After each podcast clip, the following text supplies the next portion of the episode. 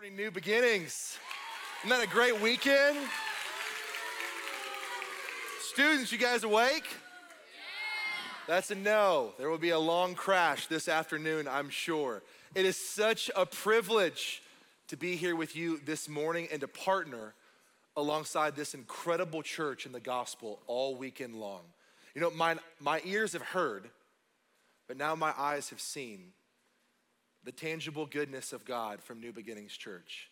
So many people over the years, countless friends, have testified to God's grace here, and I can't tell you what an honor it is uh, to proclaim Christ with you all this morning. And a, a huge thank you to Pastor Todd. I so value your strong leadership, your bold leadership, but more than anything, your gentle submission to the Holy Spirit. Thank you so much for that. And I, have been blown away at the staff uh, this weekend, and especially the student staff with Kyle, Creed, Caroline, and the Gilmer crew who have expended themselves for the sake of the kingdom this weekend. And truth be told, they're probably gonna look like zombies today. So if you see them, give them a good just shot in the arm of encouragement. But thank you to you guys for your labor of love. I'm gonna jump right into it. We're gonna be in Colossians chapter 1 this morning. And as you turn there, just know that uh, I'm going to be reading out of the ESV translation. Uh, many of you might uh, use uh, a different version. There's all kinds out there: KJV, NKJV, uh, NIV, AT&T, KFC. So whatever it is that you guys are rocking, just know that's where I'm going to land uh, together. Colossians chapter 1, verses 24 through 29, the Bible says, Now I rejoice in my sufferings for your sake. And in my flesh, I am filling up what is lacking in Christ's affliction for the sake of his body. That is the church, of which I became a minister according to the stewardship from God that was given to me for you to make the word of God fully known. The mystery hidden for ages and generations, but now revealed to his saints. To them, God chose to make known how great among the Gentiles are the riches of the glory of this mystery, which is Christ in you, the hope of glory. Him we proclaim, warning everyone and teaching everyone with all wisdom, that we may present everyone mature in Christ. For this I toil, struggling with all his energy that he powerfully works within me. This is God's word. Amen. Amen. You know, I think for us to get a better grasp on the text this morning, it's gonna actually help us to examine the surrounding context. I would keep a finger where you are because we're, we're gonna jump ahead to chapter two and essentially approach this passage a little differently. We're actually gonna work backwards within the passage. And I'm gonna jump right into it. Here's the first observation we see in the text Jesus is the most precious. How precious, you might ask? Well, you can jump ahead to chapter 2. You'll find in verse 2 it says that Jesus is the knowledge of God's mystery and he's the riches of full assurance. And if you read on to verse 3, you'll find he's the treasures of all wisdom and knowledge. And Jesus is so precious that the Apostle Paul is careful to instruct the church in verse 4. He doesn't want them persuaded by any other argument. The truth that Jesus is most precious is actually echoed throughout the entire book of Colossians. Chapter 3, verse 4 says that when Christ, who is your life, appears, then you also will appear with him in glory. In other words, new beginnings, Christ doesn't just give life, he is life. That's how precious he is. The truth that he's the most precious is also consistent with the rest of the New Testament. I mean, John chapter 14, Jesus says, I am the way, I am the truth, and I am the what? The life. That's how precious he is. And he's so precious, the Bible goes on to say, he's the only way to God. The truth that Jesus is most precious permeates the entire Old Testament. Look at the psalmist with me. Chapter 145, verses 5 through 7. It says, I will meditate on the glorious splendor of your majesty and of your wondrous works. Men shall speak of the might of your awesome acts, and I will declare your greatness. They shall utter the memory of your great goodness and shall sing of your righteousness. Last year, I had the privilege of doing premarital counseling for a young couple eager for their wedding day, as I'm sure you can imagine. Pictured behind me is Sam and Gabby. Gabby used to be in my youth group back in the day. And she asked me if I would perform the wedding for her and Sam. I never met Sam. So, one of my requirements was that we would connect a handful of times to walk through how marriage is a beautiful picture of the gospel, how it resembles uh, the marriage of Christ to his church, how it's a miracle, it's a union performed by Christ, reserved for one man and one woman. I wanted to walk through the gospel with Sam and Gabby to ensure they understood the commitment they were about to make to each other. That they knew it wasn't their love that was gonna sustain their marriage, it's their marriage that would sustain their love. And so, right off the bat, I come to realize I can tell Sam is wrestling greatly with some things in his life. And it seems like God had already been kind to start pursuing him, to start wooing him. Reminds me of how C.S. Lewis describes his salvation. He says, The hound of heaven ran me down. What a beautiful per- picture of the relentless pursuit of Christ. And in our first meeting, in tears, Sam gave his life to Jesus Christ. And, and immediately, you can see that, that Sam j- just becomes consumed with Jesus. He, Jesus is so precious to Sam. And a week before their wedding, I had the honor of baptizing Sam. Jesus is clearly the most precious thing in his life, so much so, he couldn't get married until he rightfully declared to the world his allegiance for Jesus. A week later, I had the joy of officiating their wedding. And it was an incredible occasion as we saw God perform a, a, miracle before us the joining of, of two hearts, two bodies becoming one. But I remember the night before the wedding, it was the rehearsal dinner. And after we had finished, Sam walked me uh, to my car and we were just talking about Jesus, and he began to weep at the very mention of Jesus. And as he talked through the next day and how important it was to him that he had now recognized the need to put Christ in the center of his marriage, he, he began to weep at the fact that he said, Jeff, I, I wish I would have chosen better groomsmen for this moment. It, it wasn't a shot, he wasn't throwing shade. You see, here's the deal he recognized in that moment, he said, I wish I would have chosen better friends. Jesus was so precious to Sam, he affects his friendships. So precious to him, he affects his marriage. He had to get baptized before he could be tied to Gabby. He was so precious to Sam that he drove from Oklahoma at dawn on a Sunday morning to make a church service south of Dallas to be baptized. That's how precious Jesus was to Sam. And I think this story creates a need for all of us to ask this question this morning.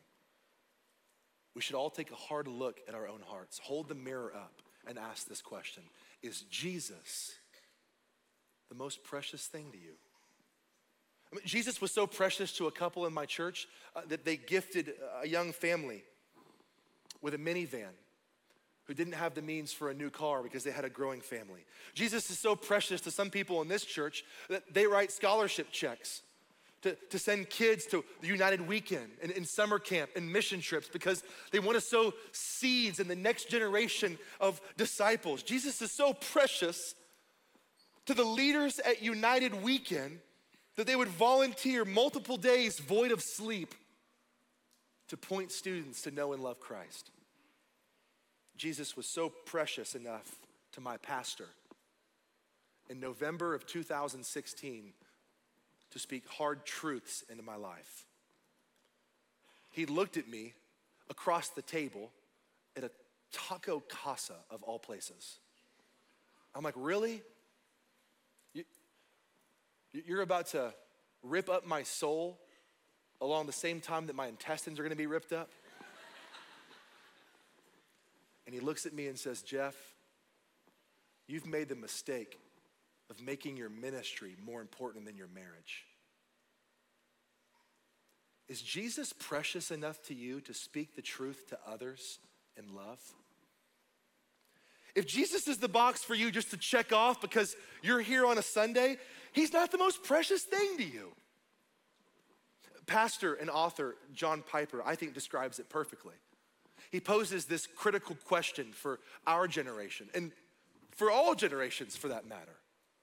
Here's what he says He says, if you could have heaven, heaven, with no sickness, with all the friends you've ever had, all the food you've ever liked, praise God, all the hobbies you've ever enjoyed, you can have heaven with all the natural beauties you've ever seen and physical pleasures you've ever tasted. You can have no human conflict, no natural disasters. Could you be satisfied with heaven if Christ weren't there? In new beginnings, let me tell you something. If your answer to that question is anything other than an unequivocal no, then the truth is, Jesus is not the most precious thing to you. Jesus is most precious. And now Paul is going to tell us in the book of Colossians that not only is he most precious, but you've also become a steward of what's most precious. Look at the descriptive language with me in chapter 1, verse 25. It says, The stewardship from God that was given to me for you. Think about this to receive something on behalf of someone else makes you a steward famous pop artist Justin Timberlake hosted the ESPY Awards one year for the world's best athletes. And he was gonna present the award, or he was gonna announce who would present the award for Best Male Athlete of the Year to Tiger Woods. But, but Tiger uh, couldn't be there uh, to accept the award. So the producers thought long and hard about who they could get to come, accept the trophy, and steward it on behalf of Tiger Woods. And they, they thought long and hard and said the best person we could come up with is Will Ferrell. Really? Actor and comedian. Now, at the end of the day, sure, Will gave a hilarious speech. It was a memorable moment. And really, what he did was he stewarded the trophy on behalf of Tiger Woods. But it kind of begs the question like, what does it mean to be a steward? Like, what's that like? Well, verse 29 tells us. You can look at it with me. It says, For this I toil. To toil is to work extremely hard. You know what that means, church? To steward what's most precious is really hard work. And I just want to let that sit for a second. That's why Paul likens it to a struggle. Look at chapter 2, verse 1. I want you to know how great a struggle I have for you. Stewarding is a lot like struggling. You know, a variation of the word toil is used more than 15 times in the New Testament, 11 of which come from Paul himself. The first word of encouragement from Jesus to the churches in Revelation actually went to Ephesus. Do you remember what he said to them? Do you remember what he praised them for? He says, I praise them for their toil. So, stewarding is hard work, but if you're a steward, it kind of begs the question how do we do that? What does that look like? How does it play out in our life when we leave the walls of the church and God drops us in our sphere of influence to steward what's most precious, to steward Jesus? I mean, if Christ is most precious and we are to steward what's most precious, how do we do that? Well, the answer is twofold. First, you steward what's most precious by speaking. By speaking. I, I, let's just be honest for a moment. Speaking for some can be scary. If you've ever, if you've ever had to be put in a moment to give a public speech and that wasn't for you, you're like, I resonate with how hard that is. That literally is a struggle to have to speak. But the truth is, some of you are built for speaking. Some of you would take my spot right now and not think twice about it. I'll take a mic and say something. We all have that one friend who would share the gospel with a tree. You know what I'm talking about? Like, if you can't picture who that is, it's probably you, right? But for some, it doesn't come easy. I'll never forget the day that uh, I was convinced that I had finally begun to enter manhood. This is post roller coaster moment, students, okay? Because as a 12 year old, I was about to go to my first ever school dance. Oh, yeah. And there was this girl, and she, ooh, she was cute. She was fine. Her, her name was Melissa. And man, I, I had prepared myself all week to muster up the courage to ask her one simple question Will you dance with me? Now, everyone knows that at a middle school dance, majority of the night, you got the girls on that side of the room, you got the boys on this side of the room. There's a punch table somewhere in the middle, and the dudes are over here looking across the room at some foreign species, wondering what they're supposed to do. I felt similar, but we all know at the end of the night, they play one last song. It's that slow song, Mariah Carey. You'll always be my baby.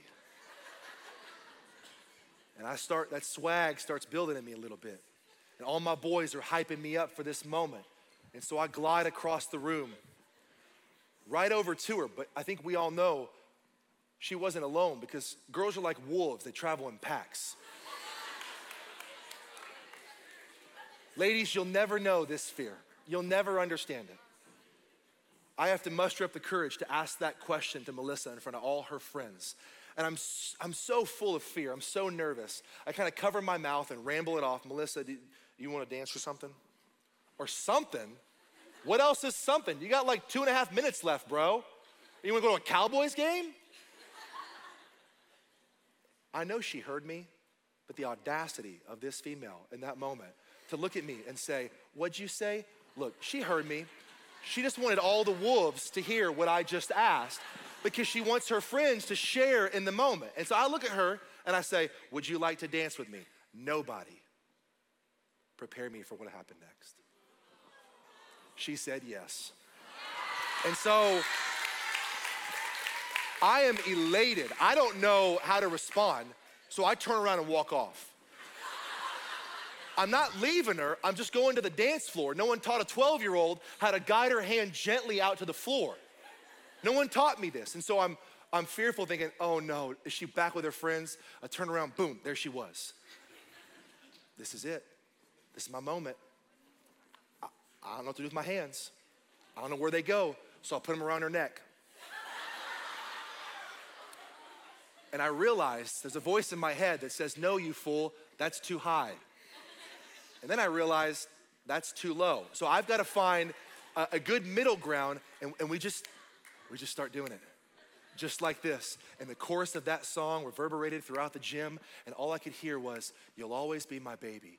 And I looked her deep into the eyes and I thought, She'll always be my baby. and she dumped me the next day for a guy named Colin. So, anyway, at the end of the day, I'm well aware of the struggle, the toil of what it feels like to have to speak. And for many of us, that plays out differently. But I think what I'm trying to say is when it comes to Jesus, you steward him by speaking about him. Look at verse 28 with me. Him we proclaim. How do we do that? Read on by warning everyone and teaching everyone with all wisdom. Look at verse 25. Paul says he stewards what God gave him. How? By making the word of God known. In Philippians, he goes as far to say it doesn't matter if you speak about it from false motives or pure. As long as Christ is preached, I'm gonna rejoice. So, yeah, we know the gospel was preached from this stage, week in and week out, faithfully. We know the gospel is echoed in your life groups.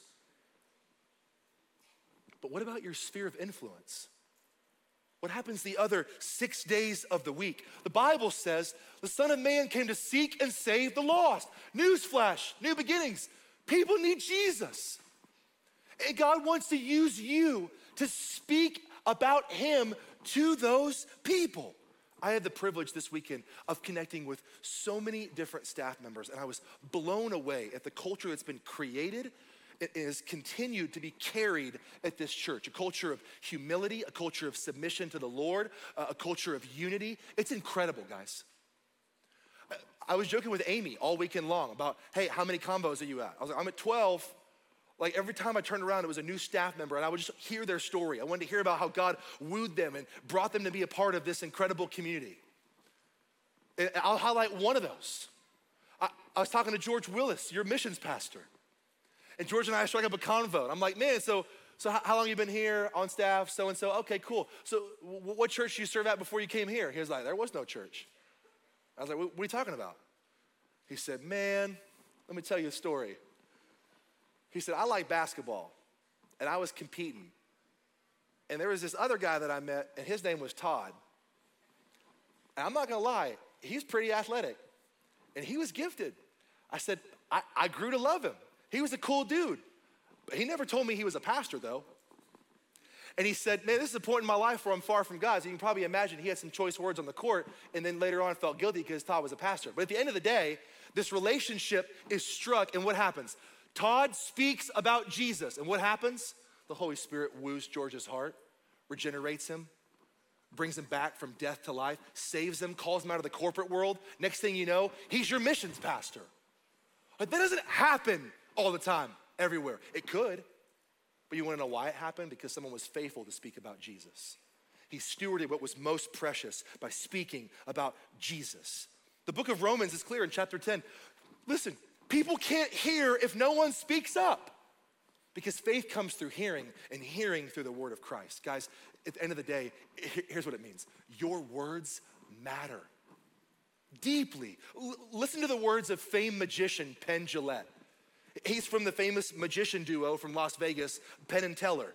Keep in mind, Penn Jillette's an atheist who said the following I've always said, I don't respect people who don't proselytize. That's just evangelize. Let's speak about Jesus. I don't respect that at all. You believe there's a heaven and hell. People could be going to hell and not get eternal life. And you think it's not really worth telling them this. Why? Because it would make things socially awkward. I wonder if George cares now that it was socially awkward. I doubt it. How much do you have to hate somebody, he says, not to proselytize?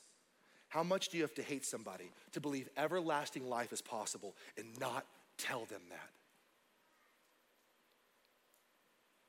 That's a good question, which is why we are to steward what's most precious by speaking of Jesus. So you steward what's most precious by speaking, and you steward what's most precious by suffering. We're going to finish here this morning. Notice the odd language surrounding the exhortation that Paul gives in verse 24 around the idea of suffering. What does he say? He rejoiced in his suffering. Let's be real, y'all. Like, from a secularist perspective, this is incomprehensible. Rejoice in sufferings, that doesn't compute. But the Bible doesn't deviate from this pattern. It's saturated with the truth that we're to rejoice in suffering. Romans 5 3 speaks of rejoicing in tribulation. 1 Peter chapter 4 says to suffer and rejoice. Acts 5:41 says the apostles rejoiced they were counted worthy to suffer in the first place. Why? Because Paul's sufferings aren't an obstacle for his ministry. They are a tool for it to continue. It's because Jesus is so precious that Paul can rejoice in the suffering. This is why Paul told the church at Philippians, it has been granted on your behalf that you not only believe in him, but that you get to suffer for his sake. And guys, here's the deal. At the end of the day, I think here's what God wants us to know this morning. Suffering brings an immense amount of good to the church. Like for Paul, this is cause for rejoicing. This is why very often the suffering of another brother or sister is a source of great blessing to the church. He's clear. Suffering is for the sake of the body of Christ. Notice, he's not highlighting the personal benefits of suffering. He's highlighting the communal benefits to suffering, which begs the question Are you suffering in community? If you're not, can I just plead with you for a moment? Like your next step in your faith this morning is probably for you to take a step of faith and, and jump into a life group head first. To connect with the body of Christ. Because your suffering, guys, it's gonna make Jesus real to others around you. Here's why when you suffer for the sake of Jesus, it's always for the sake of others. One thing this text is teaching us is there's this close identification between Christ and the church when it comes to suffering. Here's what I mean if you want to sit with Jesus, then suffer with others. Here's the thing, guys God's gonna use your suffering to make Jesus real to others. And one of the people I see this beautifully reflected in is a mentor in my life, a spiritual father, a shepherd to my own soul. His name's Kevin Hill. Kevin sees the sufferings of Jesus in his life as a gift. I want to introduce you to Kevin and his special needs son named Grant. Here's Grant's diagnosis Grant's 25 years old and he has severe autism, but he operates at about a three year old level developmentally. He has cerebral palsy. His fine motor skills are affected, so he can't walk on his own. Grant can't speak. He has cortical blindness. Grant has epilepsy. Two to three seizures a night, every night for the last 25 years. And Kevin and his sweet wife, Elizabeth, have to get up every time in the middle of the night to make sure that he's okay and breathing.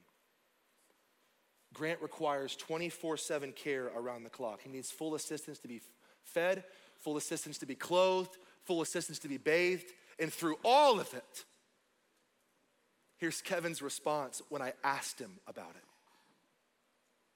He says, Grant's the sweetest person I've ever met. He's the toughest person I've ever met. An absolute joy to spend my life with. He's changed me in so many ways I can't even fathom. And if I had to do it all over again, I'd say yes in a heartbeat. This relationship for Kevin has been one of God's sweetest reminders in his life of how sufferings draw him into such deeper union with Christ. New beginnings even when you can't see it. Suffering does for others what the best sermon cannot. My wife Sarah lost her mom to brain cancer at the age of 12. The sufferings of Jesus can sustain a 12 year old who is motherless. Her suffering matters. When I think about Corrie ten Boom, only the sufferings of Christ could make a Nazi concentration camp survivable. Her sufferings matter. I'll never forget the first time in ministry when my abstract view of suffering became a little more concrete, when my formal understanding became a little more functional.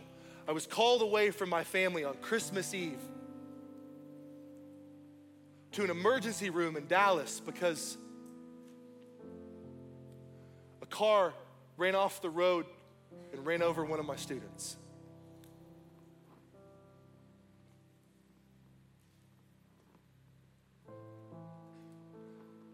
Staring into the eyes of a helpless father. I saw a man desperately trying to figure out how to move on after his son's funeral. The sufferings of Jesus are so deep, they can sustain a person through the loss of their own child. If you want to curl up into the lap of Jesus, just crawl down into the hole of suffering of somebody else. One time I arrived at a home of a student whose father had just pointed a gun in his head and pulled the trigger, ending his life. Jesus became more real to that boy and his mother than ever before. Their suffering matters.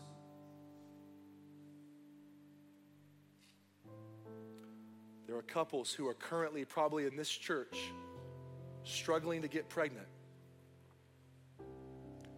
It's the sufferings of Christ that can sustain a barren womb.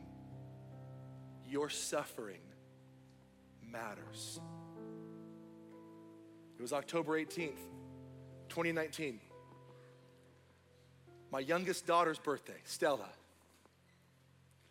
And so I did what any dad does that cares about the health of his child. I took her to get donuts. Her older sister missed out because she was in school, because Stella wasn't in school yet at this time. So when her sister came home, she was jealous and wanted to share in the fun. So I decided to redeem my health choices as a father. I took both of them to get ice cream that night. They were so elated, y'all, because the next day was their joint birthday party. Their, their birthday was only five days apart. So every year we, we do a joint birthday because it just seems more special. Or at least that's what we tell them. Really, it's to save money. But this year was gonna be extra special because we were gonna host it at the Shadow Creek Pumpkin Farm. All kinds of activities for kids. All their friends would be there. All of our friends will be there. Well, late that night, the night before their party, my family had an emergency because my wife Sarah miscarried the child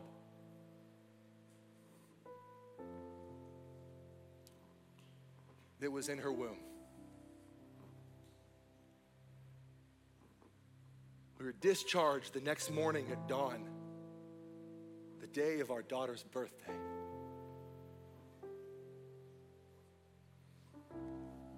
Sarah couldn't even go to her own daughter's birthday party because it felt like her flesh was splitting in two.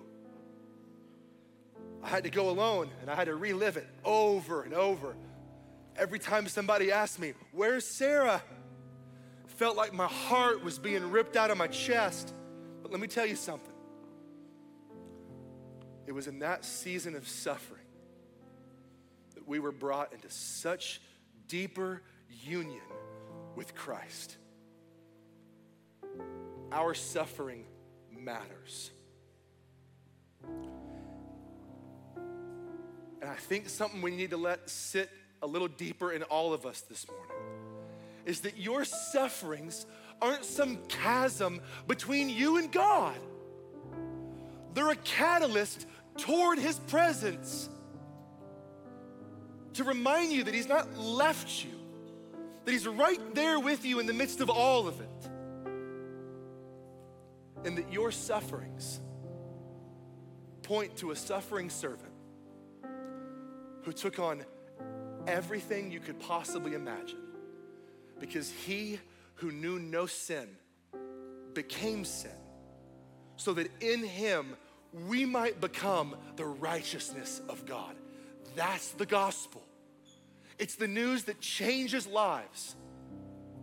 And, and here in a moment, it's news that all of us get a chance to respond to in various ways. And so I just I just want to invite our decision encouragers to go ahead and just, would you just make your way down to the room? And we just want to position them appropriately to, to receive what the Lord could be doing in your heart. I love that when the gospel goes forth, it doesn't return void. It necessitates a response, but that response looks different for each of us. Pastor Todd alluded to this earlier, and here's the thing now is a defining moment for all of us and how we respond to the gospel. Some of you have heard the good news of Jesus, that Christ suffered on your behalf, and you know it's the thing that's been holding you back. It's an, for you, you've seen it as an obstacle. But all along, it's God wooing you into his presence, and he wants you to enter into relationship with him.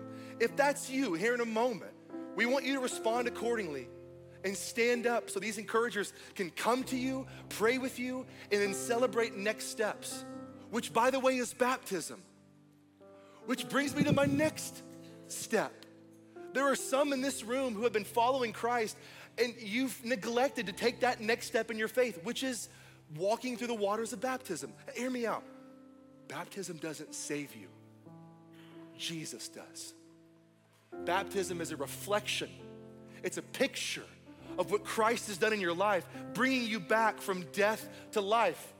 And so today, some of you will get the opportunity, like Sam, before you take any other step in your life, much less marriage, to say, I'm gonna declare to the world my allegiance to Jesus because he's the most precious thing in my life. I'm done putting it off. You don't have to wait till next week. I, I love that this church has taken every step necessary to remove any obstacles that would prevent you from doing that. But what about clothes? They, they've got them for you, they're free. They're gonna give you clothes. They have towels. And so this is it. For those who wanna boldly say, I want Jesus, I wanna follow him, I need a relationship with him, or for those who have said, I'm ready to be baptized, or maybe you were baptized as a kid, but, but it didn't happen post salvation as an encouragement to the body of Christ. We're calling all those who have heard the gospel to respond. If that's you across the room right now, wherever you are, would you just stand up so we can celebrate with you? Amen. Yes, amen. Anybody else? Eh, we just want to make our way over to you right now. Like, we just want to come towards you to encourage you wherever you are. Like, some of you could be wrestling with this right now. Like, what does this look like in my life? Do I, do I really walk down in front of all these people and take this next step? Yes. It's what Jesus desires of us to encourage the rest of us in the room. And so, here in a moment, like, we're gonna respond through song. And if the Lord is still wrestling with you in that way, like, we just wanna encourage you to find one of these decision encouragers, come down so they can pray with you and point you to Christ, and we can go right now celebrate God's work in your life and be baptized. Now, to the rest of us in the room, I think it was God's kindness to woo you in here this morning. Because some of us find ourselves in seasons of suffering. But the truth is, you've been suffering alone. And suffering has communal benefits because your suffering should be a source of great blessing to the rest of us. And we just want you to know that wherever you are in this room, we see you. You're not alone.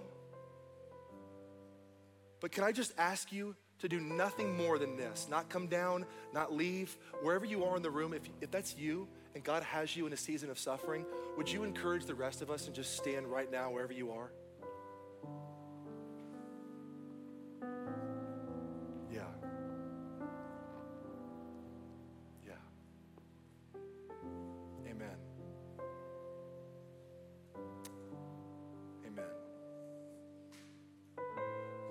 You so much. Can we just take a moment and let you know your suffering matters? Can we just encourage you and let you know that your suffering is not without purpose? Yeah. Your suffering matters. And it's not without purpose. Your suffering matters greatly. Thank you so much. What a source of great blessing you are to the rest of us. Your suffering matters. And so, the only thing I could think of for us to do to respond appropriately is to, is to exhibit a tangible expression of the love of Christ that surrounds you right now. So, for those who are nearby or seated, if someone is standing near you, whether or not you know them, would you just make your way over to them and would you take a moment and just lay a hand on? Right now. We're not gonna wait or delay because we want them to know in the midst of their season of suffering, they are not alone.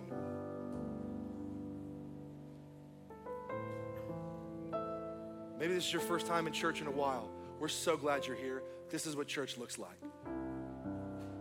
Brothers and sisters who want to sit with you, who want to curl up into the lap of Jesus by crawling down into the hole of your own suffering. And so here's what we're gonna do. On the count of three, wherever you are, we're just gonna pray out loud. Whether or not you know them, we're gonna pray that God would meet them in the midst of their suffering and that his presence would be enough for them because he's, he's that good.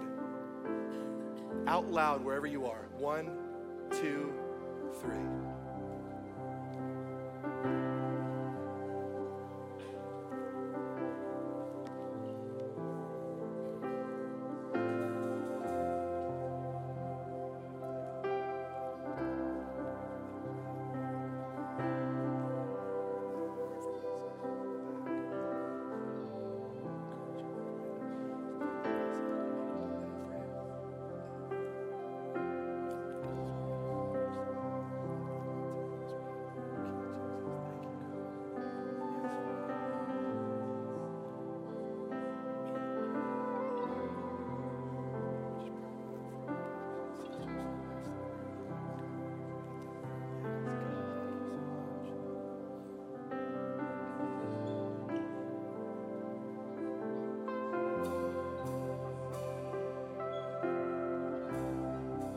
Thank you, Father, that you loved us so much.